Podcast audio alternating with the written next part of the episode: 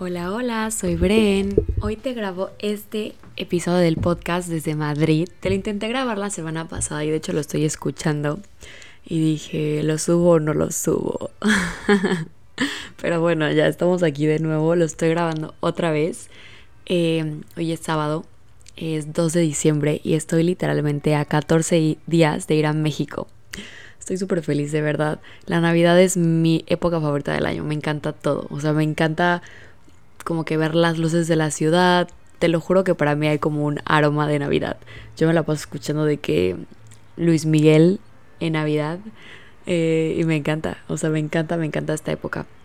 Ahorita la verdad soy súper afortunada de que en Madrid vivo en Goya, como que en la avenida principal y literalmente en mi ventana están todas esas luces súper bonitas navideñas. Entonces me encanta, me siento súper afortunada de poder vivir aquí. Y pues les iba a contar primero que nada. Ahorita sí, súper, eh, súper, empezamos con muchísima felicidad porque la semana pasada, el martes, ya por fin me dieron de alta en la seguridad social y ya recibí mi primera nómina española como trabajador español y estoy muy feliz. O sea, obviamente estuvo durísimo porque ya saben que yo soy la empresa. Entonces, como que, uff, lo que fue como que sacar la, no sé cómo se dice, como el coste de la empresa de trabajador y como que pagar la seguridad social, el impuesto al trabajador, que el sueldo, que mil cosas. Ignoren el, ruido de fondos que les digo que vivo en la, en la avenida principal. Luego cuando tengo juntas con clientes así me dicen como, pero estás afuera en la calle, ¿ok? Yo no, es que así se escucha. Eh, pero bueno, sigo con mi, con mi eh, update. Eh, estuvo duro, pero estoy súper feliz como de haber podido pagar eso con mi trabajo y como saber que tengo todos los papeles en orden, todas las cosas legales al 100 eh, y ahí voy, ahí voy, ahí voy en el camino. Y también te lo quiero contar porque estoy súper feliz en este momento. O sea, de verdad te puedo decir que me siento plena y feliz en este momento. La semana pasada estuvo intensísima de trabajo, te lo juro, a tal grado que me dio migraña horrible. Eh, y como que cuando me da migraña paso como que los dos siguientes días un poco débil mentalmente y como que no puedo estar tanto en la, en la computadora o en el teléfono, pero es que de verdad tuve, demasiado trabajo como para cerrar el año bien, como de mil cosas que tenía que hacer. Eh, y fue un poco caos la semana. Igual por eso me tardó un poquito en grabar el podcast. Pero de verdad, como que digo, wow, el momento en el que estoy. Como que o sea, hoy te estoy grabando este podcast desde, desde Madrid, pero la semana pasada estuve en París toda la semana y el fin de semana pasado estuve en Italia celebrando el cumpleaños de mi novio, que de verdad estoy tan, tan feliz en esta relación. O sea, te, te lo cuento súper, súper close, que estoy súper feliz. O sea, me siento súper enamorada, súper feliz, como completa al 100% como que nunca pensé, o sea, obviamente sí me imaginaba y de verdad lo quería, pero nunca creí que se podía estar con alguien con el que de verdad te sintieras al 100. Como que fuera una persona que se acomodara al 100 en ti. Como que haya, hay cosas a veces en mi relación que yo digo, ¿es real esto? Como que eres así. Como que te juro que o sea, no sé, la, canción de Lover de Taylor Swift, no sé si la han escuchado, que dice como de This is our place, we make the rules. Como que te lo juro que en mi relación siento que esa es la canción que suena de fondo. Como que cada que estoy con él siento como este es nuestro hogar y nosotros ponemos las reglas. Como que siento que cuando estoy con él todo está bien. Y es que se me hace tan irreal eso, porque nunca había estado en una relación y nunca me había pasado y no creía que fuera capaz como tener un mejor amigo que fuera tu novio, como poder hacer el plan que sea y saber que va a estar bien, o sea, saber que la vas a pasar increíble, como que no sé si lo, bueno, más bien obvio les pasa que no se las invitan a un lugar, o los invitan a un lugar y te dicen como de, oye, ven a tal fiesta y tú no conoces a nadie y piensas, voy a llevar a tal amiga porque sé que con esta amiga me la voy a pasar increíble y todo va a estar súper bien y si estoy con ella sé que va a estar bien. Así me pasa literalmente tengo ese mismo sentimiento con mi novio. Como al lugar en donde estemos, el plan que sea, sé que voy a estar bien, sé que la voy a pasar increíble, sé que me voy a morir de risa, sé que me voy a sentir segura, sé que él, va a él se va a sentir seguro Y eso me encanta, como que me encanta ese sentimiento de estabilidad y de paz y de seguridad, que lo he manifestado tanto, o sea, como que antes de tener una relación y entrar en algo, en mi mente era como de paz, estabilidad, paz, estabilidad, paz, estabilidad. Te lo juro que me lo repetía muchísimo. Y seguridad, como que era lo que más me importaba tener en una relación. Y lo tengo. Y como que en este mundo tan caótico de ahorita como que te he contado lo de mis papeles. Ay, perdón el ruido de, el ruido de fondo. Pero con lo que te he contado de mis papeles, de cómo van las cosas y como que el hecho de que yo no, tengo, no tenía estabilidad en tema de los papeles de España que el gobierno y no sabía hasta cuándo y eh, todo es súper incierto y no sabes si te van a decir sí o si te van a decir no y que el día de mañana es diferente y como el ser emprendedor eh, y no tener una, una como estabilidad de ah, voy a ganar esto tal mes o voy a tener esto tal mes o como que poder hacer como tu proyección. Como que esa, esa, esa falta de estabilidad me afecta a mí muchísimo porque yo soy una persona como muy de rutina, que me gusta tener mis rutinas, me gusta tener mis cosas como claras, eh, como que la verdad soy muy numérica. Y como que poder tener esta estabilidad con él de que a lo mejor pienso, bueno, ahí van las cosas más o menos bien en la vida, eh, pero lo tengo a él y él me da esa estabilidad cañona que o sea, cuando estoy en París, eh, o sea, obviamente aquí en Madrid, de que estoy como que viviendo mi vida al límite, de que te digo como super businesswoman, eh, dando el 100, pero cuando estoy en París es como que una etapa como un poquito de descanso, como de, no sé, como de vacaciones, como que, no sé, siento un ambiente tan cálido, como tan bonito de estar con él y de verdad, de verdad, de verdad que siento que algo también que influyó muchísimo en que yo pudiera llegar a este momento y poder como que afrontar tantos obstáculos, la verdad que sí fue tener a alguien como él. Siento que una pareja o te avienta para arriba o te avienta para abajo. O sea, eso es clarísimo. Una pareja o te hace brillar o te apaga el brillo. Y yo he vivido las dos etapas al máximo. Y hoy en este capítulo te cuento muchísimo de lo feliz que estoy feliz, estoy enamorada.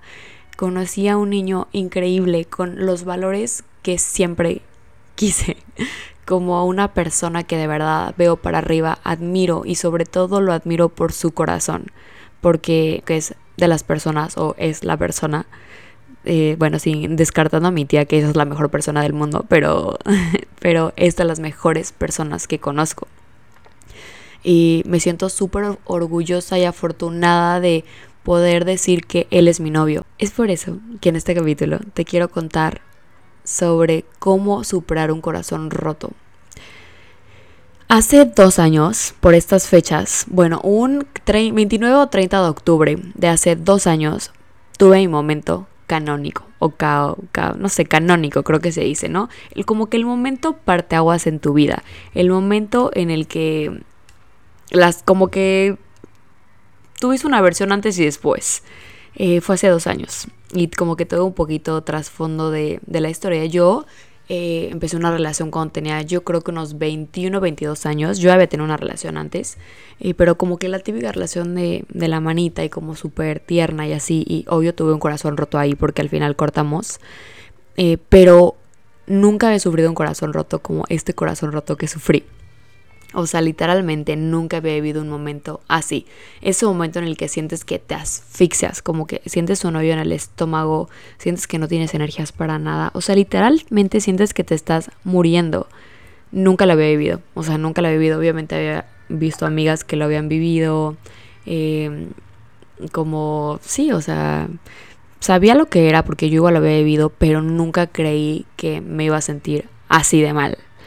Y y te quiero compartir mis tips de cómo fue que yo salí adelante para llegar a este momento, como de poderte decir estoy plena, agradecida por haber cortado en ese momento, por haber tenido el valor, porque siento que en el momento en el que cortas, porque esto te lo digo desde ahora, los hombres siempre regresan, los hombres siempre regresan. Entonces siento que imagínate, cortas. Y siento que está el duelo ahí muchísimo, primero de la parte de la niña, porque nosotras somos más así, de que en el momento que cortas te duele muchísimo y estás que te mueres y como que vas un día a la vez y como que empiezas desde menos y vas para más.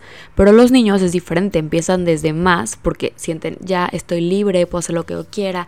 Nunca la quise, bueno, o sea, digo, cosas que yo me imagino, pero nunca la quise o nunca quise estar con ella, qué bueno que ya corté, estoy mejor sin ella y de la nada empiezan a caer en picada y ahí es cuando regresan. Pero cuando ellos regresan, en la mayoría de los casos, tú ya estás para arriba, tú ya dejaste lo malo en el que estabas y empezaste a subir, a subir, a escalar, hasta que haces un, en un momento en el que él llega a decirte, me equivoqué, perdóname, regresamos, y ahí, aquí es donde creo que está el mayor acto de valentía, en el que decides volver a lo que tenías Imaginándonos aquí que estás en una relación en la que no eres feliz, o estás en una relación en la que tu brillo se apaga, o decides seguir adelante. Creo que ese momento, como que ese break point en el que muchas hemos estado, en muchas ocasiones define a la persona. Porque es muy fácil irte por el camino del, bueno, es que ya lo conozco, ya llevamos tanto tiempo de relación, él me ama y está súper arrepentido y quiere regresar conmigo y cómo lo voy a hacer sufrir cuando él ya te hizo sufrir antes. Pero bueno, siempre nosotros pensamos, ¿cómo lo voy a hacer sufrir? No, yo creo que si regreso con él y pues le doy otra oportunidad. Amiga, desde ahora te lo digo, no importa cuántas oportunidades le des, si la persona no quiere cambiar por él mismo, no va a cambiar si te dice, te prometo que si regresamos voy a dejar de, no sé, de mentirte. No, no le creas porque ya te está mintiendo desde ahí. Si una persona no cambia porque él decide cambiar, porque piensa que para él es algo bueno cambiar, te prometo que lo va a volver a hacer. Entonces, cuando yo corté en ese momento, volviendo un poquito al, al al pasado, yo te, digo, había tenido una relación, corté X, luego ya pasé como mucho tiempo sola y siento que estaba como súper esperando al príncipe azul. Como que yo conocía niños de mi edad, yo tenía como unos 20, 21, 22, como que creo, creo que 21, 22. Obviamente quieres tener novio y ves que todas tus amigas tienen novio y como que todas están viviendo sus, así como que su super love life, eh, súper feliz y no sé, o sea, hermoso y ves que pues están Milen con el novio y de que las dates y todo y obvio quieres tener novio, o sea, obviamente quieres. Eh, pero yo como que los niños que conocía de mi edad, como que siento que eran como solo de pasajero, como que al final no quería nada serio. Y yo sí quería algo serio, o sea, yo no, nunca he sido como la niña que solo está como ahí mientras tanto. O sea, yo, yo siempre he querido desde el principio como que saber qué somos. O sea, a mí no me gusta perder el tiempo, es la realidad. Entonces, no, o sea, no, no encontraba a nadie de mi edad porque obviamente a esa edad de los 20, 21, 22, los niños no quieren tener un compromiso, no quieren tener una relación seria. Obviamente prefieren salir con sus amigos, conocer a miles de personas. O sea, no están en el mood de ponerse en una relación formal. Y obviamente las mujeres sí somos más maduras que los hombres y en muchos aspectos. Y también y sobre todo en las relaciones, nosotras sí estamos de que comprometidas a voy a tener un novio y voy a hacer, tener una relación seria, voy a tener una relación estable y le voy a poner el 100% y voy a ver mil por mi relación y por mi novio y me enfoco muchísimo en mi relación. Y los hombres no, no tienen esa madurez todavía a esas edades de decir, si ya voy a tener una novia y vaya, vaya todo, mi novia, mi novia mi número uno. No, es la realidad. Entonces, cuando esa persona llegó a mi vida, pues él me sacaba muchísimos años. No muchísimos, pero no sé, muchos años. Em, ya estaba cerca de los 30, creo. Y yo, pues te digo, tenía unos 21 o 22. Eh, y obviamente él tenía muchísima más experiencia que yo en todo. Eh, al principio de la relación, te voy a, te voy a ser súper sincera, yo lo admiraba. O sea, yo lo admiraba porque yo era una niñita y lo veía a él que pues ya se había graduado, que ya trabajaba, que como que era medio independiente. Em, como que lo escuchaba hablar y decía como, wow, qué inteligente, como que veía que saludaba a medio mundo y decía, wow, conoce a medio mundo, como que esto se, habla súper bien de él porque significa que es súper social y a mí algo que me atrae muchísimo es una persona segura de sí misma. Entonces yo creo que lo primero que vi en esta persona fue que era una persona muy segura me, me, atrajo, o sea, no te voy a mentir, me atrajo. Y luego pues tenemos amigos en común, lo veía bastante, las cosas se fueron dando, eh, yo estaba feliz, o sea, no te voy a mentir, estaba feliz al principio. Eh, un poquito antes de que me pidiera ser su novia, ya, pues tú ya sabes que ya te van a pedir y todo, ¿no? Me empezaban a llegar como rumores y comentarios como de red flags. Y una de las como más fuertes red flags me la dijo mi mejor amigo en ese momento y yo, como muchas niñas, decidí creer que, que pues que no, que le pregunté a él y obviamente me dijo que no, que como creo que no, que él no es así. Y yo pues le creí, obviamente. El día que me pidió ser su novia, obviamente estuve feliz y todo, pero en la noche, te lo juro que llegué con mis papás, porque yo tengo una relación muy cercana con mis papás. Esto para es un punto muy importante de la historia. Yo tengo una relación muy cercana con mis papás. Eh, yo, esto nunca lo he dicho, pero yo llegué a mi casa, fui de que el cuarto de mis papás y ellos como de que felicidades, como que qué bueno. Para esto mis papás como que sí les, sí les caía bien, o sea, como que sabían que yo era muy madura y como que decían, ah, con este niño que tiene tantos años y que eh, en la misma universidad, como que tienen muchos amigos en común, eh, como que él se ve formalón y todo. Seguro mi hija va a estar bien, obviamente. Y mis papás de que felicidades, que bueno, estamos felices por ti, porque me veían obviamente ilusionada. Y yo, no, te lo juro, no sé qué me pasó, que me puse a llorar, a llorar literal, como de miedo. Dije, no, ¿qué hice? O sea, ¿qué hice? Como, ¿por qué me metí en esta relación? Loquísima. Como que, te lo juro que Dios no se equivoca, ¿eh? O sea, niñas, dense cuenta de las alertas desde siempre. Eh, y, y ya como que hizo pase, ¿qué te pasa? No sé qué. Y yo, no, o sea, no sé, no sé si hice bien, o sea, no sé si, si quiero estar, no sé. Porque igual aquí es súper importante y un consejo que les quiero dar, como que ya les he dicho muchas veces, pero de que cuando ustedes empiezan a salir con alguien y ven cosas que no les gustan desde el principio, dense cuenta, como que dense cuenta si sí quieren seguir conociendo a esa persona o si ya con lo que conocieron por ahora dicen, no, no me veo en una relación.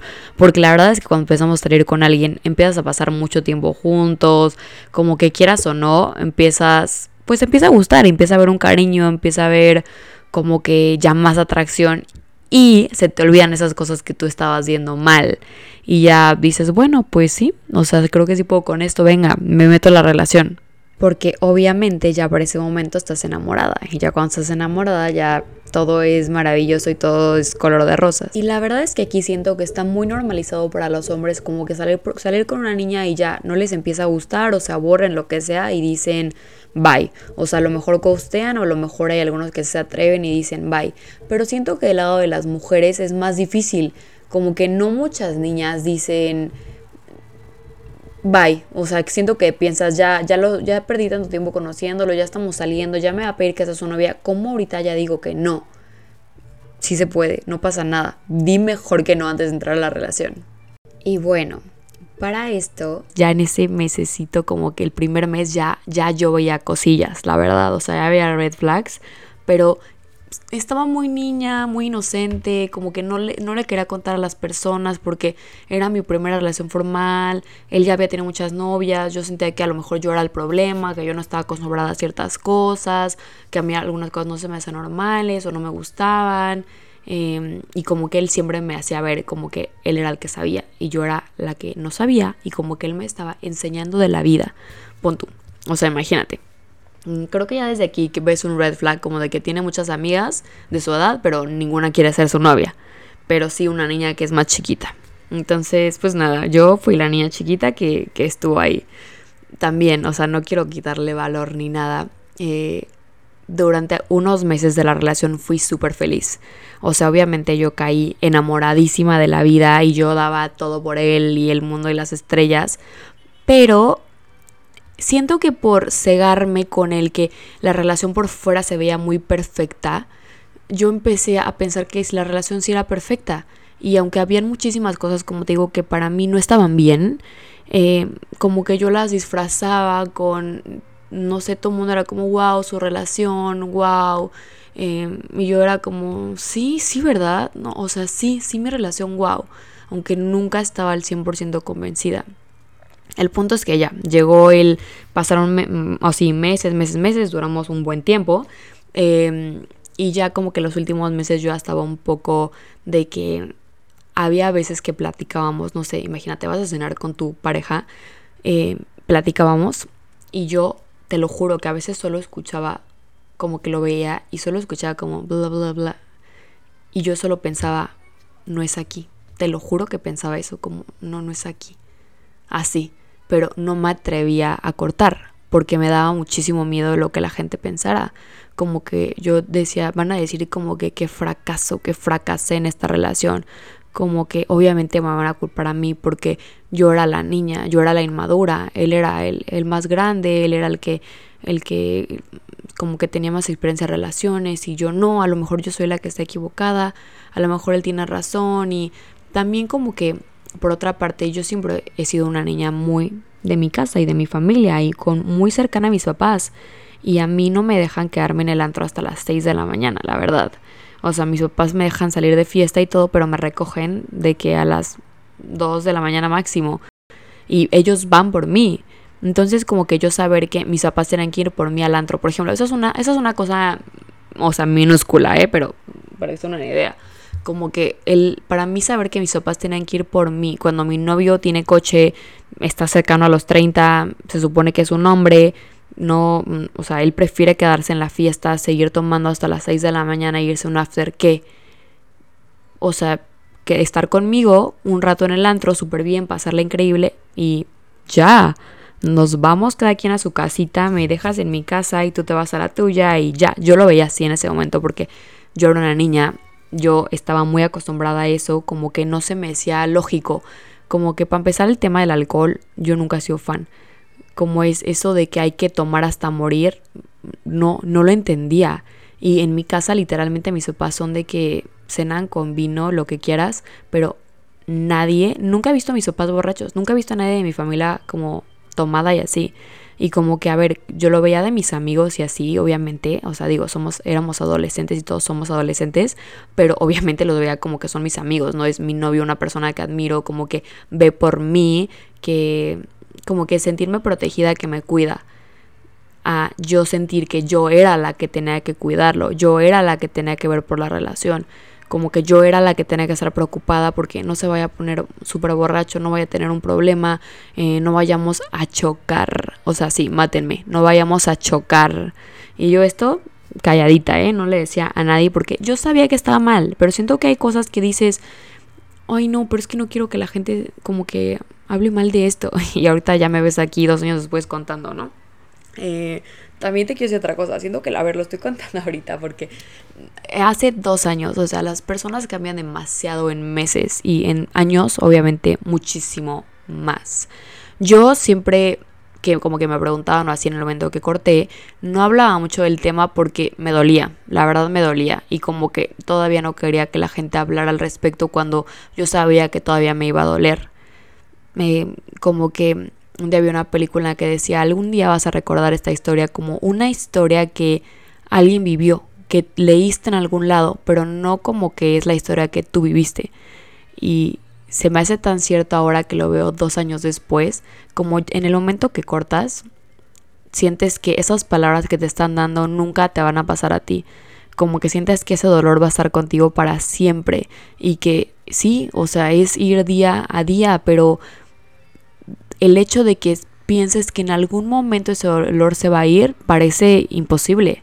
Pues hoy te quiero decir que para mí ese dolor ya no existe. Y yo en verdad veo esa historia como un, como un recuerdo que tuvo cosas muy bonitas, pero también tuvo cosas muy malas. Pero me hizo crecer muchísimo como persona. Y igual creo que cuando, cuando corté, como que mucha gente me decía, la mejor forma de reparar un corazón roto es volverse a enamorar. Y yo te lo juro que pensaba, pero ¿cómo me voy a enamorar? O sea, como todavía ni siquiera puedo sacarme de la mente a esta persona. que volviendo un poco al pasado, te digo que yo los últimos meses de relación, ya la verdad, ya, ya tenía muchísimas cosas para cortar. O sea, yo ya estaba como súper de, vamos a cortar, pero como que de eso que estás aguantando y aguantando, como que aferrándote, sabes que ya no es ahí, pero tú te sigues aferrando. De verdad no entiendo por qué hacemos eso. O sea, te juro no lo entiendo. O sea, me acuerdo de mí en esta etapa y digo, pero ¿por qué, ¿por qué seguías ahí? O sea, ¿quién, ¿quién te decía que siguieras ahí? Porque igual también te lo digo, si tu familia o tus amigos te empiezan a decir cosas, hazles caso. Muchas veces nos cegamos aquí, decimos, ellos no saben, ellos no nos conocen. Cuando solo somos él y yo, las cosas son súper diferentes. El mundo es, está lleno de personas. En el mundo no solamente son tú y él, te lo digo. Entonces, eso de que pienses, es que él y yo solo somos la pareja perfecta, es muy malo. Es muy malo. Una pareja está para sumarte, para ser un equipo, pero no para alejarte del mundo y solo esclavizarte a esa persona. No para que el mundo solo sean ustedes dos, sino para que sean parte de un mundo y hagan obviamente un equipazo, que crezcan, que se apoyen, que los dos se van para arriba, que se puedan contar las cosas, que se puedan reír, que puedan llorar, que puedan hablar de lo que sea. Eso es una pareja. Una pareja es alguien que te apoya, una pareja es la que te motiva, la que te impulsa, la que te ayuda a cumplir tus sueños. Eso es una pareja y eso es una relación que vale la pena. Una pareja que te prohíbe cosas que no te deja ser tú, eso no es una relación buena ni una relación saludable. Y volviendo un poquito al que me decían que mm, para reparar mi corazón roto tenía que enamorarme de alguien más, en este momento yo decidí, y aquí te mi primer tip, que bueno, ya he dado varios, pero bueno, te va un buen tip, que es que en este momento en el que a mí me dijeron que me enamorara de alguien más, yo decidí que me tenía que enamorar de mí, que eso era lo principal que tenía que hacer. Que antes de poder pensar en volver a tener una relación o volver a compartir con alguien más, tenía que quererme a mí, tal y como era, conocerme a mí, ver qué era lo que me gustaba hacer. Como que en el momento de que estuve en esa relación me pasó mucho que por querer ser la novia perfecta. Dejé mis cosas a un lado por hacerme más a las de él. Como que dejé mis gustos a un lado por querer que me gustaran las cosas que a él le gustaban. Como por ser la novia cool, la mejor novia del mundo, eh, con la que no tienes nunca ningún problema. Entonces decidí quitar un poquito mi personalidad para que él brillara. Y te lo, te lo digo de verdad. O sea, creo que, como lo he dicho antes, una pareja es la que te hace brillar, no la que apaga tu brillo. Y yo en esa relación apagué mi brillo para que él brillara. Porque en esa relación solo uno de los dos podía brillar. Y al parecer nunca iba a ser yo. Yo te digo, sinceramente, que después de haber decidido enamorarme de mí y verme a mí como prioridad y conocerme a mí, darme tiempo para mí, hacer cosas para mí, y ahora que tengo una relación increíble y ya, ya te conté muchísimo que amo a mi novio, hoy sé que si cortamos, no, no voy a pasar por lo mismo. Sé que ya tengo las herramientas que antes no tenía. Estuve en un lugar donde antes no estaba. Tengo una madurez que antes no tenía. Soy una Brenda que antes no era. Que no me dejaría caer al grado en el que estuve. Que yo ahorita aún, o sea, con así considerando la red que apoyo, que la amo, la valoro y agradezco tener a mi mamá, a mis amigas, a mi papá, a mi hermana, a mi familia, que siempre está ahí para apoyarme, lo agradezco tanto, pero sé que me tengo a mí. Y eso es lo más importante, que sé que hoy yo misma me puedo dar la mano a mí misma y decirme, venga, nosotras podemos con esto porque ya lo hemos pasado, porque hoy ya no somos la niña que fuimos hace dos años Hoy vamos a avanzar y hoy las cosas van a estar bien. Te prometo que todos hemos pasado por un corazón roto. Los corazones rotos pasan todos los días, porque los seres humanos estamos hechos para amar. Y cuando las cosas no funcionan o a veces no encontramos a la persona indicada, el corazón se rompe, pero el amor no significa sufrimiento. Te prometo que vas a salir adelante de esto, te prometo que vas a estar bien. Y te lo digo yo, que de verdad tuve el corazón roto más intenso de la vida y salí adelante. Y volví a creer en el amor, como te he dicho en otros podcasts. Hace casi un año que volví a creer en el amor y para mí dar ese salto de fe fue súper difícil, como que volver a creer en el amor y saber que estaba lista para tener una relación fue súper, súper difícil. Y hoy voy a cumplir casi un año de esta relación en la que te juro que sé que el amor existe, que sé que el amor es verdadero y que el amor es bueno, que el amor sí existe y que tú mereces ser amada y que no mereces estar en una relación que te haga sentir que eres difícil de amar. Recuerda por qué estás terminando, porque muchas veces cuando cortamos eh, nuestro cerebro ya nada más empieza a ver las cosas, como que se acuerda de las cosas bonitas que, que vivimos en la relación y no se acuerda de todo lo malo del por qué cortamos. Entonces, tómate un momento y recuerda por qué estás cortando. Si fue por algo de él, algo tuyo o un acuerdo en común, Recuerda por qué se está, terminando. No nada más te acuerdes de los momentos bonitos, porque eso es algo que nos ataca muchísimo y ahí es cuando nos venimos para abajo y decimos, no, es que así lo amo y qué tal que es el amor de mi vida. No es el amor de tu vida. No es el amor de tu vida, porque si fuera el amor de tu vida, las cosas estarían funcionando. Si fuera el amor de tu vida, no se arriesgaría a perderte, porque cuando una persona de verdad te ama y quiere compartir su vida contigo, hace todo para estar contigo. No hay pretextos. No hay un, bueno, pero lo, lo, intentamos después. O bueno, pero es que ahorita, justo en este momento no puedo. Tengo ahorita muchísimas cosas. No estoy listo. No eres tú, soy yo. Eso no existe cuando una persona de verdad te ama. Y también si fueron por muchas cosas malas que cortaron o como por momentos como, como a lo mejor los míos, que yo empecé a ver como un, un, un mes, no sé, cinco cosas, siguiente mes seis cosas, siguiente mes diez cosas.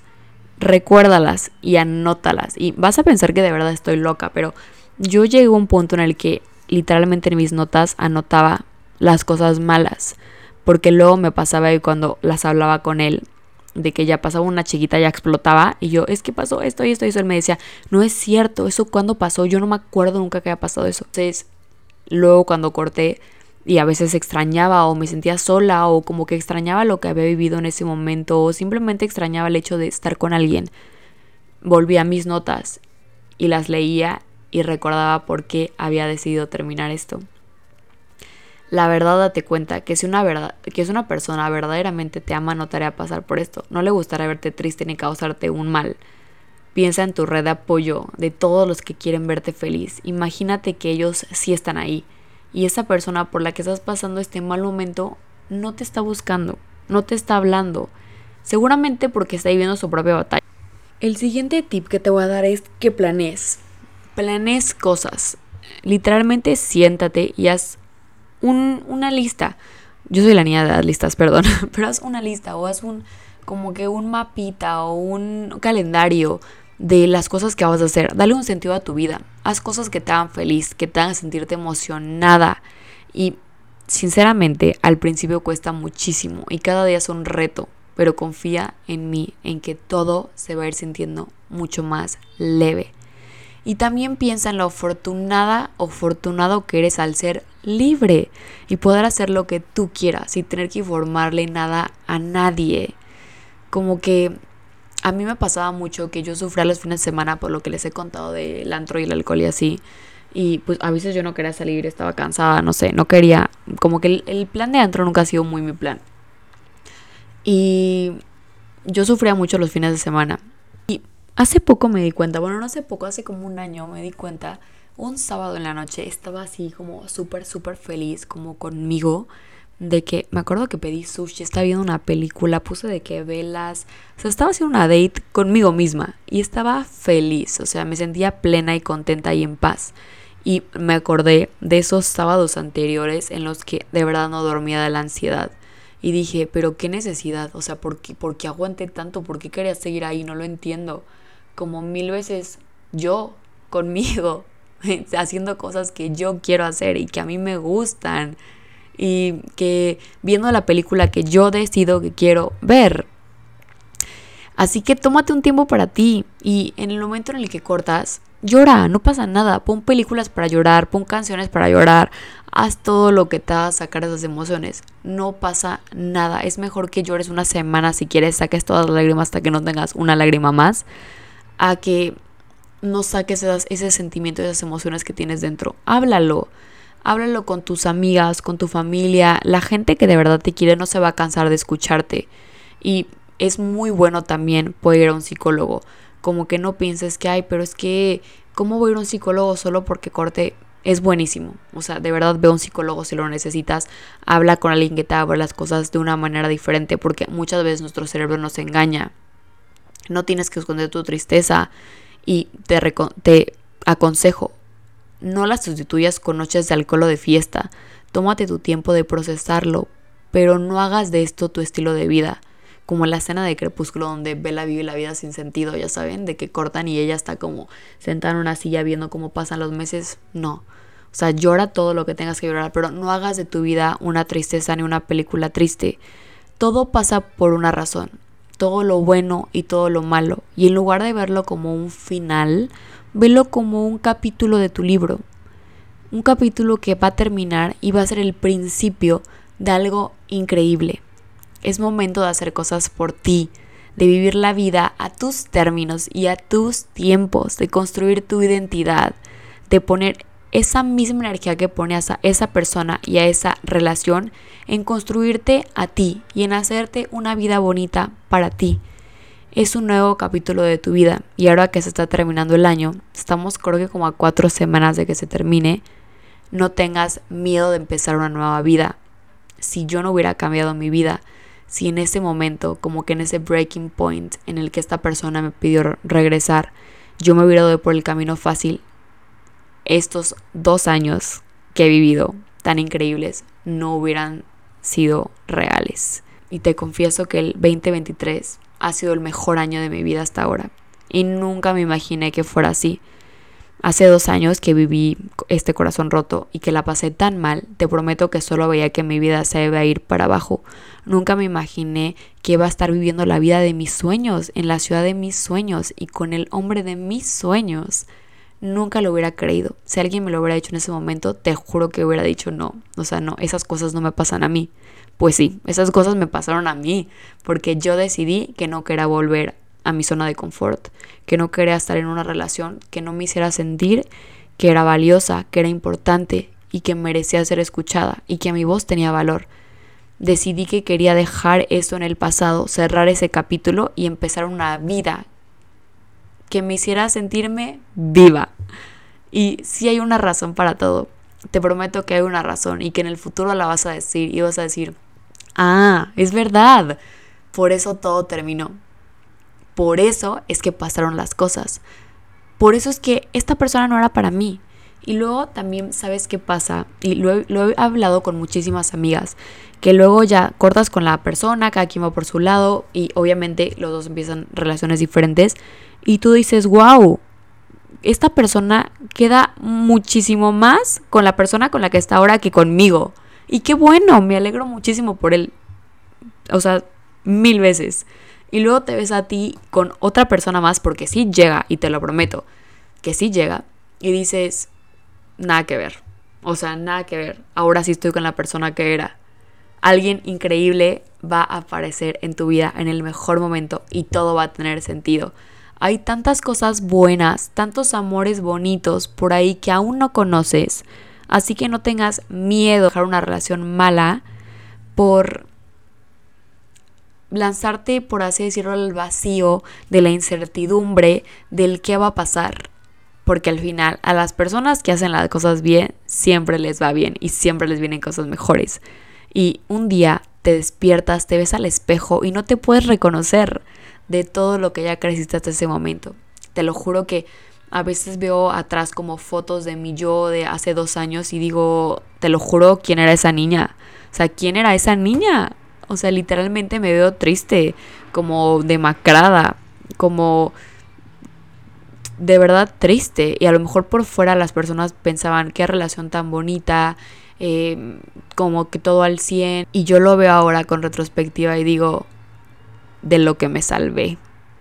Gracias Dios, gracias por haberme hecho pasar por ese corazón roto, porque ese corazón roto me hizo darme cuenta que no pasa nada, que todo va a estar bien, que soy lo suficientemente fuerte para afrontar cualquier situación, que valgo la pena, que no merezco estar en un lugar donde no quiero estar, que no hay que aguantar cosas ni normalizarlas, que si no te sientes bien, si no estás feliz, si no quieres hacer algo, si no quieres ver tal película, tal concierto, hacer tal plan, no pasa nada. Puedes decir no y todo va a estar bien. No tienes que cambiar tu vida, ni tus gustos, ni tu personalidad, y mucho menos tus sueños, por querer ser parte de la vida o encajar en la vida de alguien más. Así que creo que con esto cerramos este capítulo del podcast y también cerramos este capítulo de mi vida. Hoy me animé a hacer a lo mejor el podcast más personal que he hecho hasta ahora y me siento feliz. Y si a alguna de ustedes les sirve esta historia, más allá de que el chisme, el chisme de, de lo que estoy contando, espero que esta historia y todo, espero que todo lo que, lo que viví, todo lo que estoy contando te ayude, te sientas identificada y estás pasando por algo igual, acuérdate de mí que hace dos años estaba en el hoyo y hoy, dos años después, estoy viviendo la vida de mis sueños. Te quiero, te quiero, te quiero. Gracias por escucharme, gracias por estar aquí, gracias por ser parte de este año tan increíble, gracias por alegrarte por mí, gracias por compartirme todo tu amor y mandarme tantas eh, vibras bonitas y tan buenas energías. Gracias por compartirme con tus amigos. Ahora que vi como los los como estadísticas de Spotify así, estoy muy feliz. Estoy muy feliz por haber empezado esto. Estoy muy feliz por haberme abierto a ustedes y contarles mis cosas porque muchas veces pensamos que la vida de la gente es perfecta, la vida que vemos en redes sociales es perfecta y en ese momento en el que yo estaba en mi otra relación, que la gente pensaba que mi vida era perfecta, que mi relación era perfecta, que eh, ya iba a su, las cosas súper serias y que me iba a casar y no sé qué, pues hoy te estoy enseñando que las cosas no eran tan buenas como parecían y que yo no era feliz y que yo no la estaba pasando bien y que a cualquier persona le pasa, pero vamos a salir de esta y nos vamos a reír de esto. Te quiero, te quiero, te quiero. Bye.